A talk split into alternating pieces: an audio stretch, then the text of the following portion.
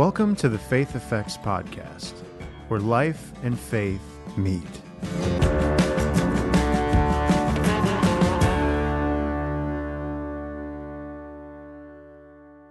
You know, recently I was thinking about uh, dreams I had as a kid and heroes I had as a kid, and and uh, some of them you remember more vividly, and then others you go, oh yeah, oh yeah. And I remember being a young kid in grade school back in the '70s, which was a decade, a long, long time ago. Uh, and uh, you know, I there was a movie that I actually never saw, but you'd see clips and pieces of it, and I thought this guy was just the coolest. Uh, the movie is probably best known for its song "One Tin Soldier."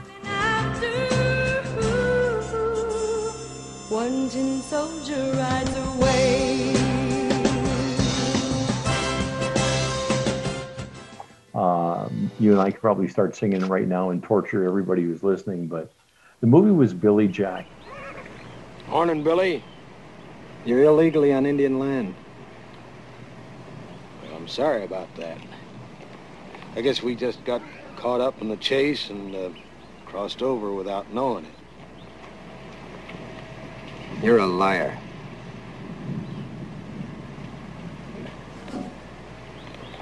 We got the law here, Billy Jack. When policemen break the law, then there isn't any law. And Billy Jack was this indigenous Vietnam vet uh, who sort of comes uh, not on purpose and, and saves uh, saves this town. I thought Billy Jack was the coolest guy in the world. He had this very he had this awesome flat brimmed cowboy hat, black velvet, uh, with just a great band around it and and jean jacket and stuff, and and was just amazing at martial arts. He was sort of he's sort of the Prairie Boys uh, Bruce Lee, and I remember more than anything, I wanted to be Billy Jack, right? But I realized in my neighborhood where I grew up in North Central Regina, that Billy Jack was for my friends, my indigenous friends. They could aspire to Billy be Billy Jack, and, and I really couldn't. But you you had a kind of a similar.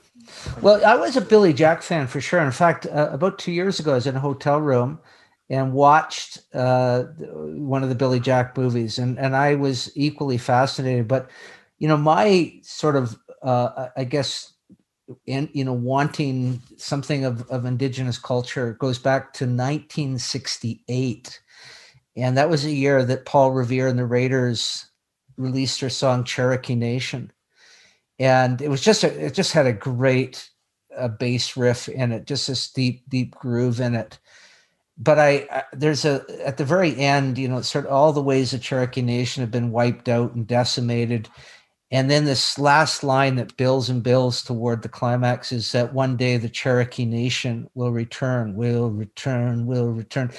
And I experience this utter thrill of the prospect. I didn't understand anything else. I was eight years old. Mm-hmm. I didn't know who the Cherokee Nation was, but just yeah. sense that there was something that had been lost that would be regained again. Um, and so that was uh, looking back now, kind of a formative experience for me in terms of t- starting to understand something uh, in a, in a very kind of pop culture way, something of the history of people who had lived in this in this continent and on this land much longer than I. Well, today's guest isn't Billy Jack, uh, but he is still a guy I aspire to be, who I still find fascinating, who's one of my heroes. And he really is one of my very best friends. Uh, and uh, today on Faith Effects, uh, we're privileged to have with us uh, the Reverend Dr. Ray Aldred, uh, who's currently residing, after he dumped you and I, at Vancouver School of Theology. Can't wait. Let's get into this episode of Faith Effects.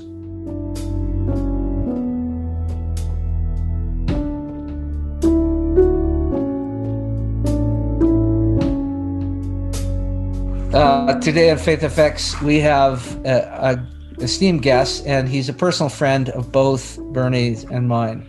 In fact, a lot of the guests we have, either Bernie knows them or I know them, but usually not both. In this case, our guest today, we both have, he's been a colleague to both of us, a friend to both of us, Ray Aldred, actually, Reverend Dr. Ray Aldred. He's husband, father, grandfather, He's ordained through the Christian and Missionary Alliance in Canada.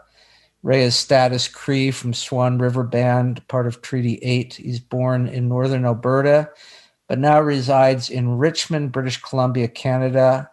And he teaches as the director of Indigenous Studies program at the Vancouver School of Theology.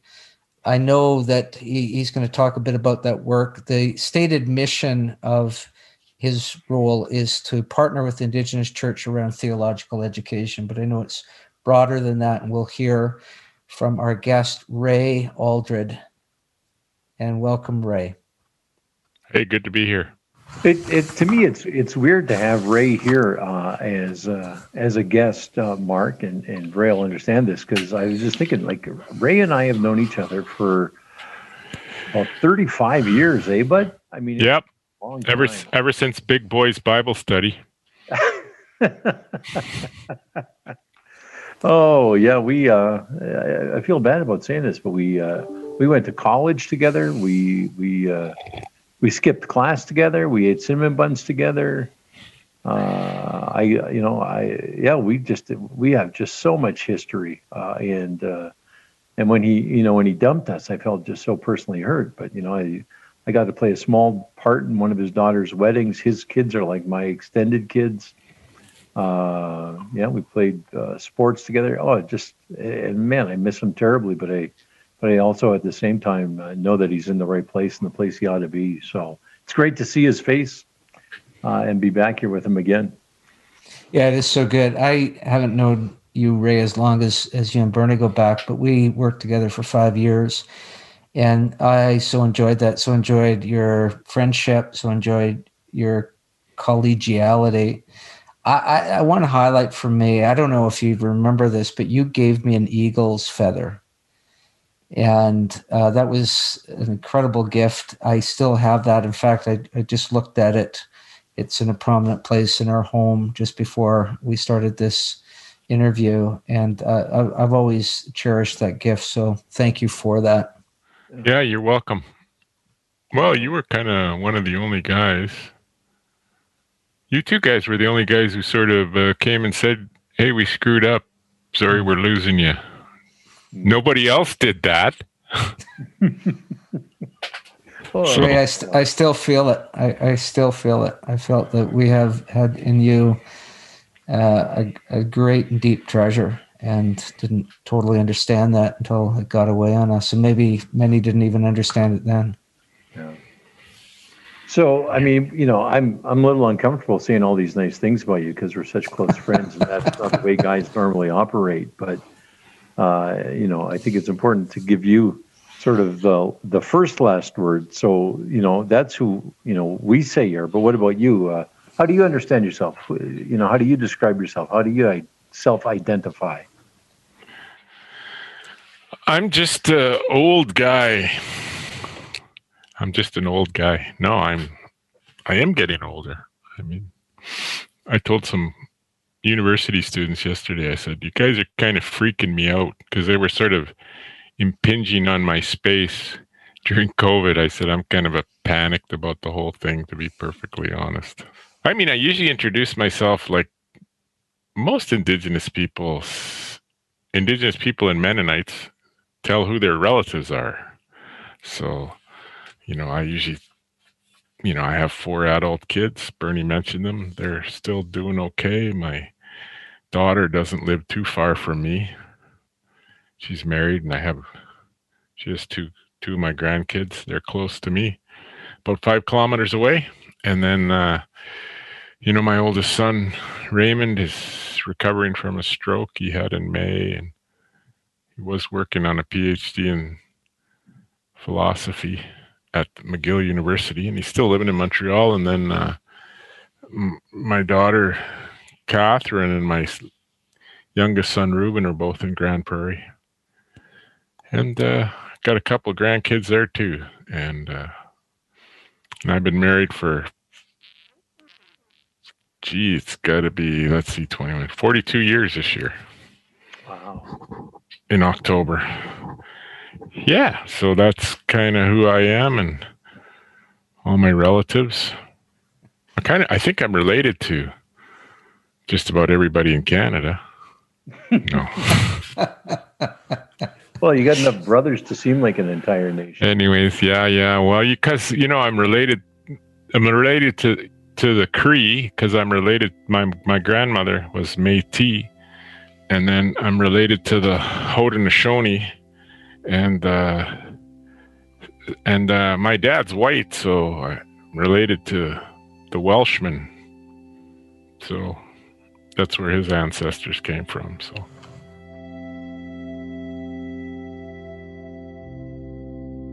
Hey Ray, we were bantering as we started about working together, uh, all being colleagues for um, for you and Bernie. That goes back a, ways. In fact, it goes back prior to working together. And for you and I, uh, about five years at Ambrose as uh, colleagues. And then you, as Bernie describes it, you kind of uh, dumped us and you've gone off to a, a, balmier climate and a different role at Vancouver School of Theology. Tell us a bit about that transition. Uh, what what's what's gone on? What's changed for you? What's remained the same?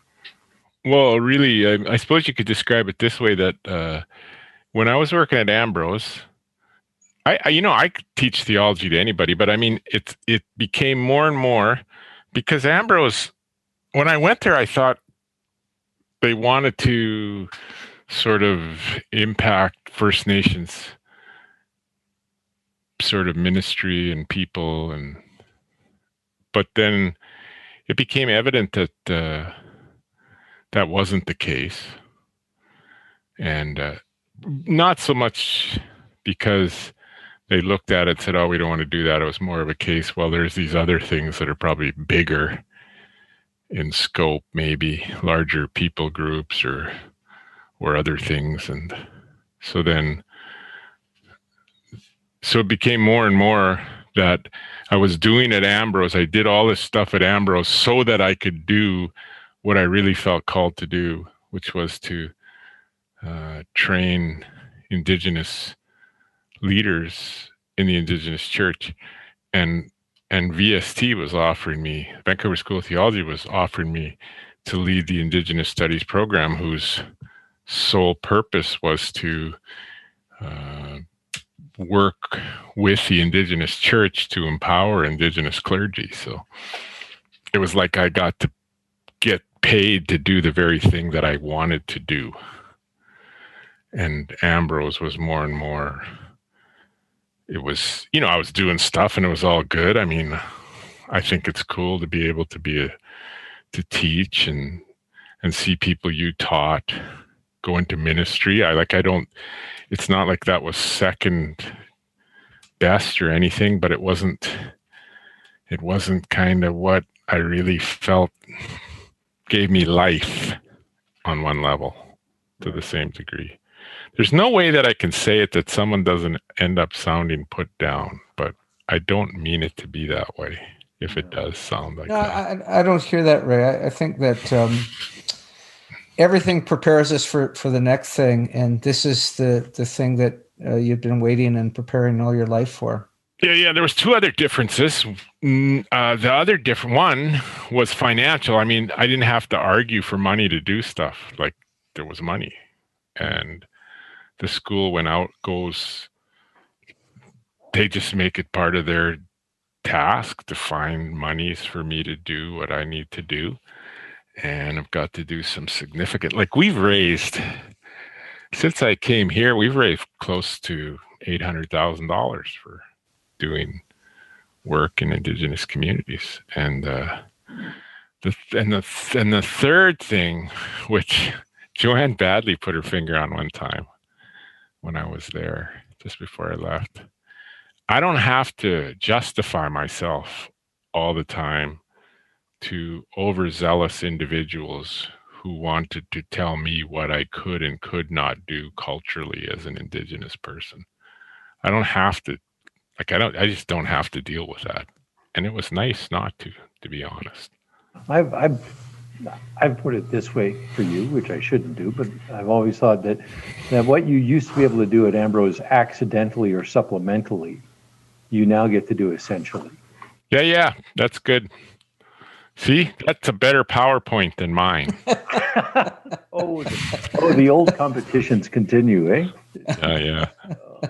Bernie always made better PowerPoints than I did. Yeah, but you were you were always way more. You were way more.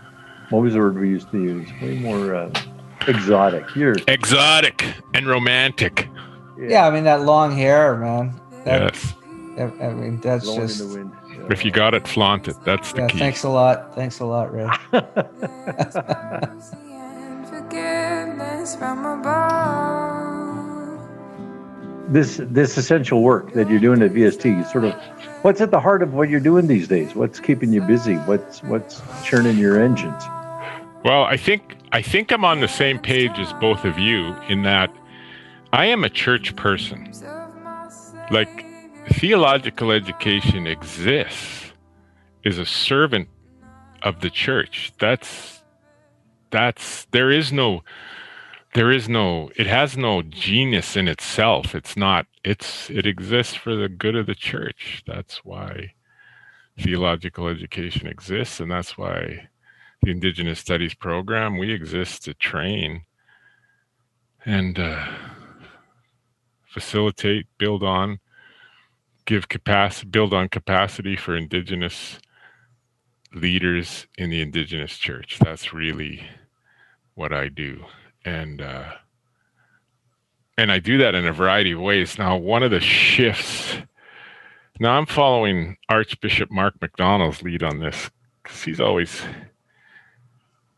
I, it's it's been mutual, but as we've talked over the years, there needed to be a shift uh, from a professionalization of clergy and sort of a hierarchy, you know, the whole cult of leadership that developed in in the free church tradition and the clergy sort of hierarchy in the in sort of the mainline older denominations but all of it tended to professionalize ministry.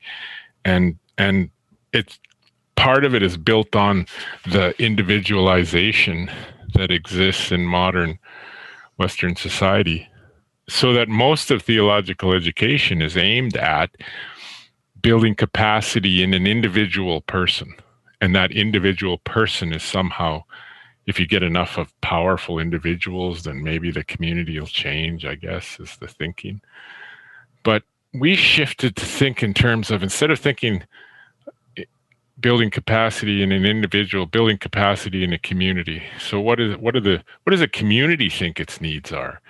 What is how does the community meet those spiritual needs? Not not just so then our focus shifted to try to spread or just reaffirm what God was already doing and trying to turn up turn on those whole turn those whole categories upside down so then it would just affirm what you know the reformation affirms the priesthood of all believers. This that, that that's really true. So then and also it was just building on the good practice of the indigenous church in the past was really built on catechists and lay readers, not primarily upon foreign missionaries or or priests.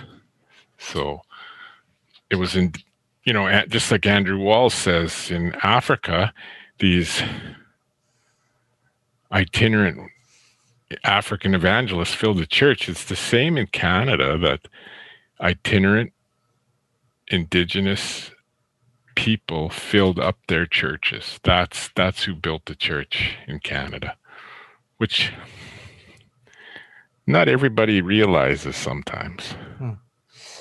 Ray, I've been very impressed by uh, Archbishop Mark MacDonald's emphasis on, I think he calls it gospel centered discipleship. Is gospel based discipleship. Right. I wrote ta- the I wrote the theological foundation for that. tell us about that because it's fascinating and i think we could learn so much from that model in in the, our sort of suburban evangelical churches The basic theology is really well, I didn't write. All I did was I just observed that there was a paper that I wrote. What was it called? The Resurrection of Story 2000. And when no, when Mark heard that, he goes, "That's it. That's the theological foundation for gospel-based discipleship."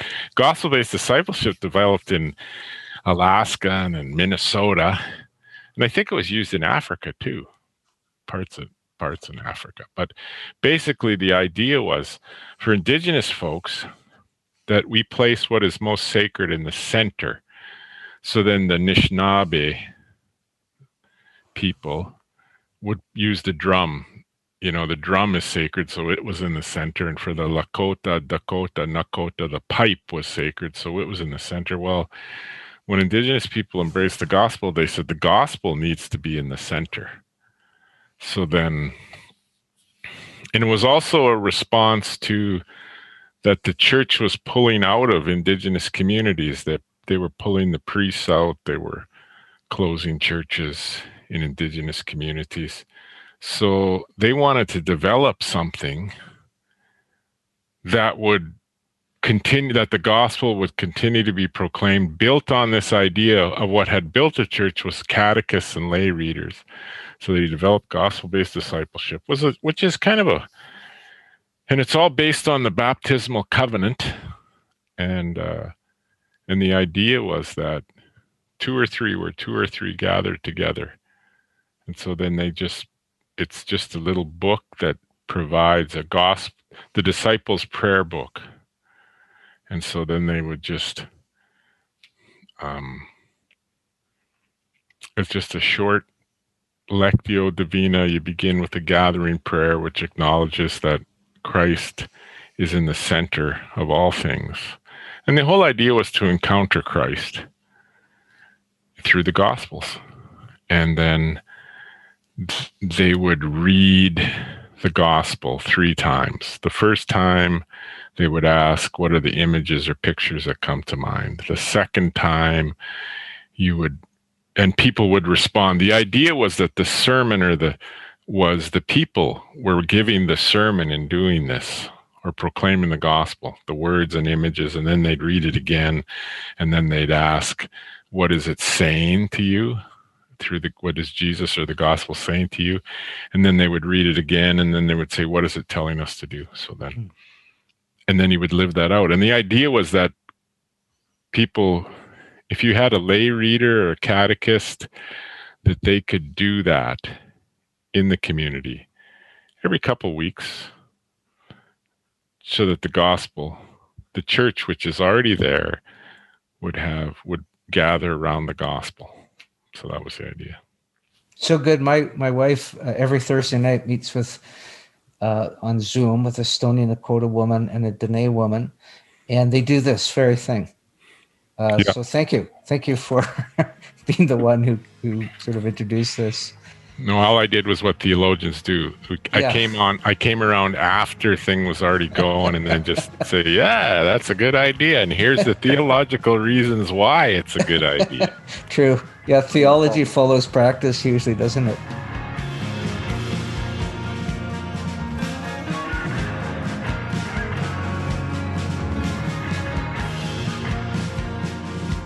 Uh, uh, you and I worked together in a few things while you lived in Calgary, and we did a bit of traveling together and spoke at a few events. And a lot of that was for the non Indigenous church around thinking through response to the Truth and Reconciliation Commission.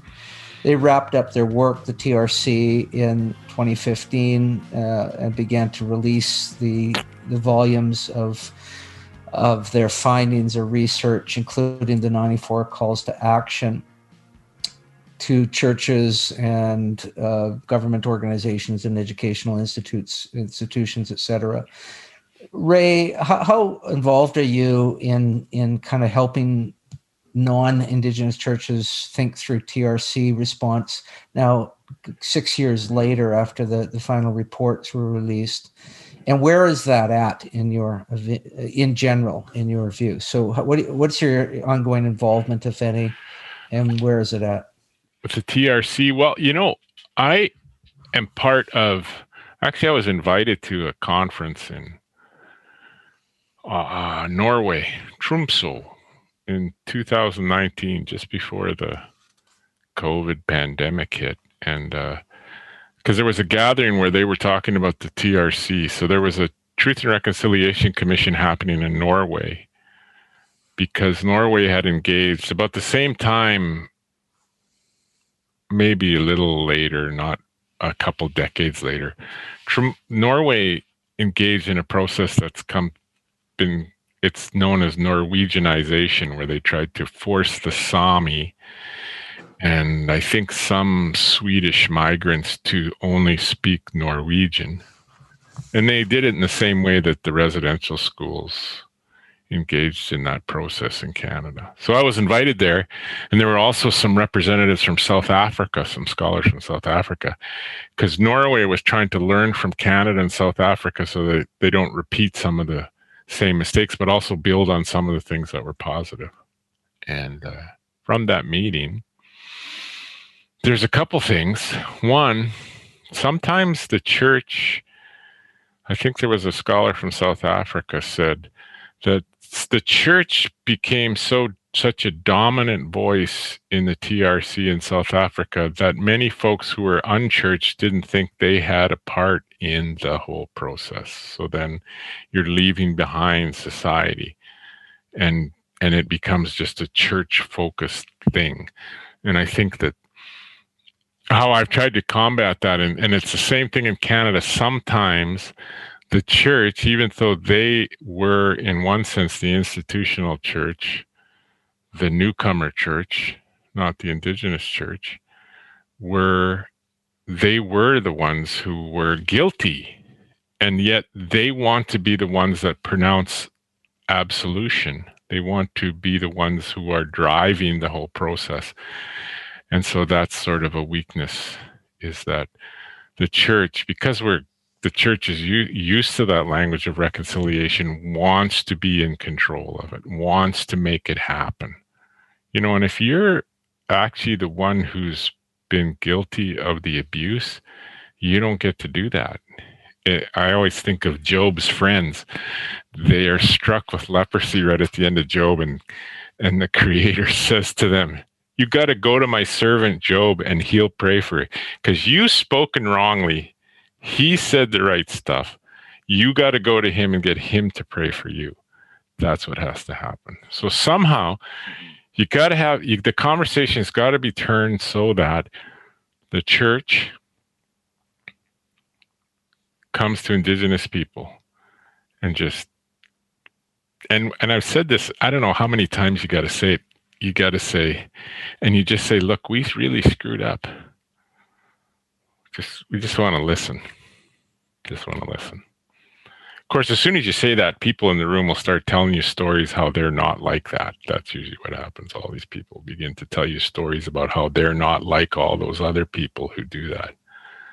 And that's the thing about systemic racism. Very few people are, you know, overtly. I don't think there's very few people who are overtly, uh, uh, you know, just overtly racist. I don't think there's tons of people like that, but there's all these racist policies that we just give a wink and a nod to and don't do anything to disem- you know, take those apart.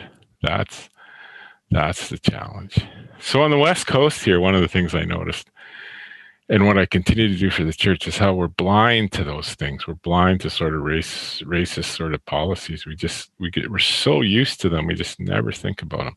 I suppose there's a bit of an analogy about when it comes to men.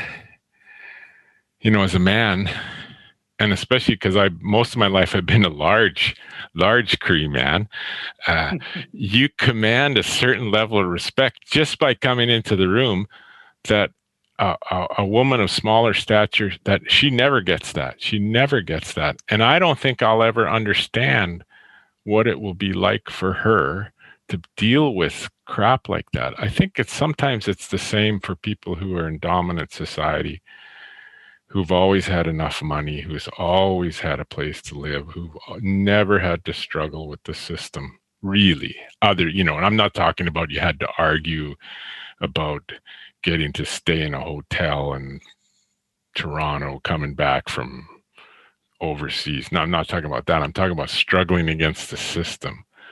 And uh, people just don't understand. So I don't know what the solution to that is. So I still do a little bit of that, but uh, I actually spend most of my time just working with indigenous communities, usually out of the way places. I I don't know. It's just because I'm 61 and you can't keep. I just don't have time to do all the other stuff with other folks. I don't. I don't do as much of it because I get frustrated. Maybe you get old and crabby.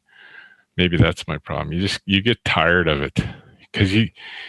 You know, I remember after 20 years, I think I no. So then there was a denomination 20 years ago. I did some consulting with them on reconciliation, and it was about whether they could do culture or not in the church.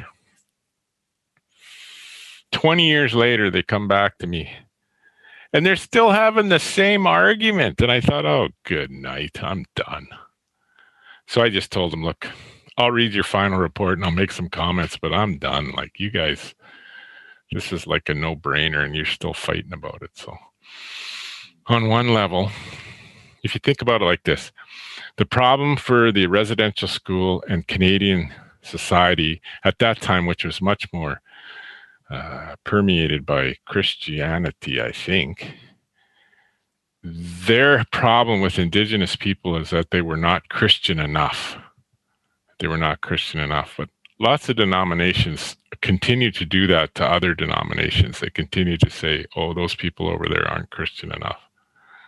And that's a problem. So that's just furthering the religious conflict that I think it's action step like 61 or 62 that churches should stop doing that sort of fighting in indigenous communities just stop it just quit quit and uh, just talk about and that's why the gospel based discipleship uh, i thought we could all agree that the gospel is somehow important that's my two big tenets for theology right number one uh, Jesus is somehow important for theology, Christian theology. Number two, the Bible is somehow important for Christian theology. So we can at least agree on that point. So uh, I don't do a lot of it anymore, talking with, just because you get frustrated after a bit. And you only have so much energy. So maybe the young folks will come along and they'll do it. In fact, I met with a bunch of them one time and I just said, I'm old. All I can tell you is what I did, what we did in the past, and you're going to have to figure out what to do because I don't know.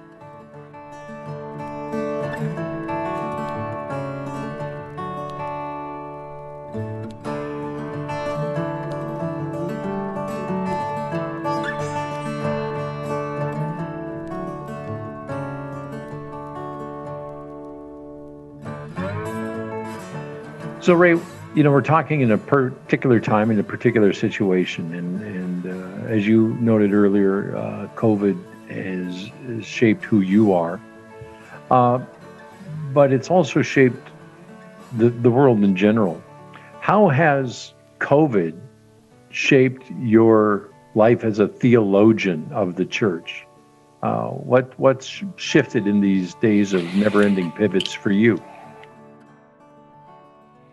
I think that uh, I think I've learned to pray a little better because I think that's the job I'm supposed to be doing now. I'm supposed to learn how to pray. That came to me even before COVID. I was just thinking about, you know, I'm on the backs. I'm on the back nine, right? So if I live to be as old as my father, I'll live another 20 years or so. And uh, I think I'm supposed to learn how to pray and so that's kind of what I've been doing. And next, and also, I guess when I focus on theology, I I focus more on I'm teaching you this so that you can teach others these things. Not I'm not trying to produce. There are people who will go on to be scholars and get PhDs and get MDivs, but most people don't need an MDiv and won't get a PhD in theology but you should be able to help people understand why theology is important. And I guess in the last couple, three years, I've kind of, I don't know, it's like I, I finally understood and then but then two weeks from now I'll realize I never really understood. So I'm understanding the significance of the Eucharist and of baptism and of the presence of Christ that really permeates, as Luther says, the ubiquitous body of Christ that permeates all of creation. And perhaps in the Eucharist and in the sacraments, we just see we see that in a different way when we come together, two or three.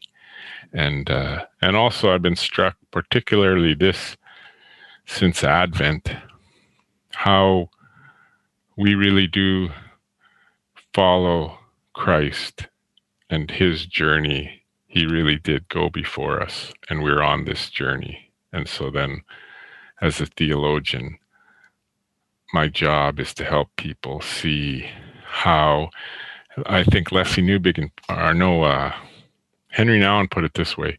Our job is to help people see how what we're going through fits in on the way to the resurrection. Despite COVID, we live in a it's it's a good world. It's a good world. I get up in the morning and I go for my bike ride and I say it's a good world. It's a good world and the creator has put everything we need and is preparing a place that when I leave this place, then I'll go to be with the venerated ancestors. And I think it's my job is to live a life that others could follow because I was following Christ. So. I thought that was the job of a theologian. You know, and then those other things like, uh, you know, help critique popular theology when it's getting kind of going sideways, because we tend to do that, right? Calvin was right. Perpetual idol factories, and we think we have it. You know, when we're in this ditch, and then we kind of run over to this ditch, and then we run across to this ditch, and so.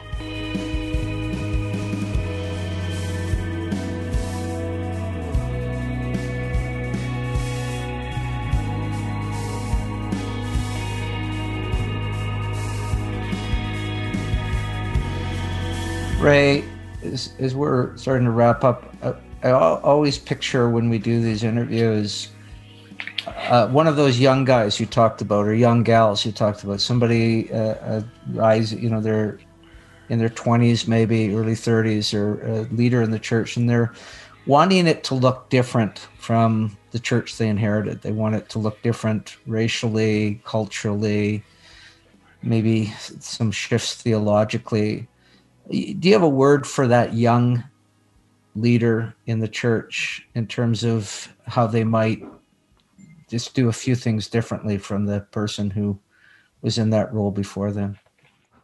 Boy, that's tough, you know, because I think probably uh, learn earlier to embrace the love of Christ. So then I like what Newbigin or uh, Nouwen says. The first task really of Christian discipleship is to realize that you are the beloved. I think most people in the church struggle with a lot of self-hatred and you need to you need to deal with that and embrace the love of Christ.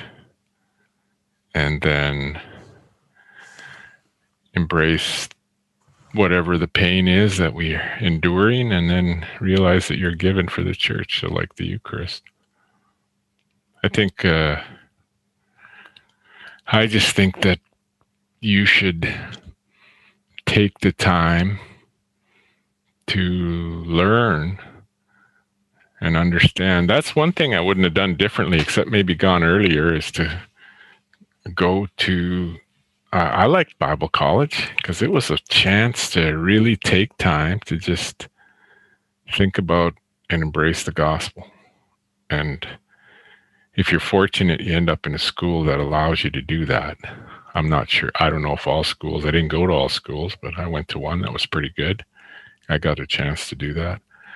And then uh, just embrace Christ and realize that Christ is is there. I mean, because that's the thing that I didn't do. I don't. I don't think I realized. I didn't embrace the love of Christ, really, until about five years into my ministry. I was already ordained, and I think. I think that's when I entered into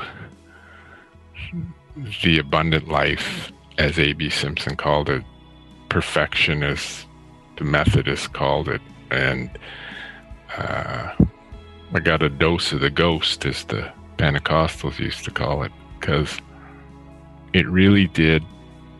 I really did find this fresh energy to love people around me and to want to share Jesus, just the stories of Jesus. I stopped trying to convert people because I realized my job is to share the gospel, and the Spirit does the whatever else happens. That's the Spirit's job. So.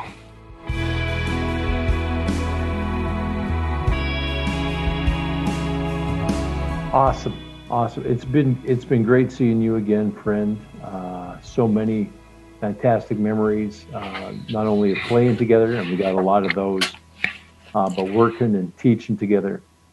Uh, came back and flooded my mind, and you bring a smile to my face like you always do. And at the same time, in what you said, give me a little serious pause as well to think about things. And so I appreciate uh, you having you here, uh, Ray Aldred, uh, professor at Vancouver uh, School of Theology, big shot out there, left, left this little boy in the dust. Uh, thanks for being a guest here. Hey, you're welcome.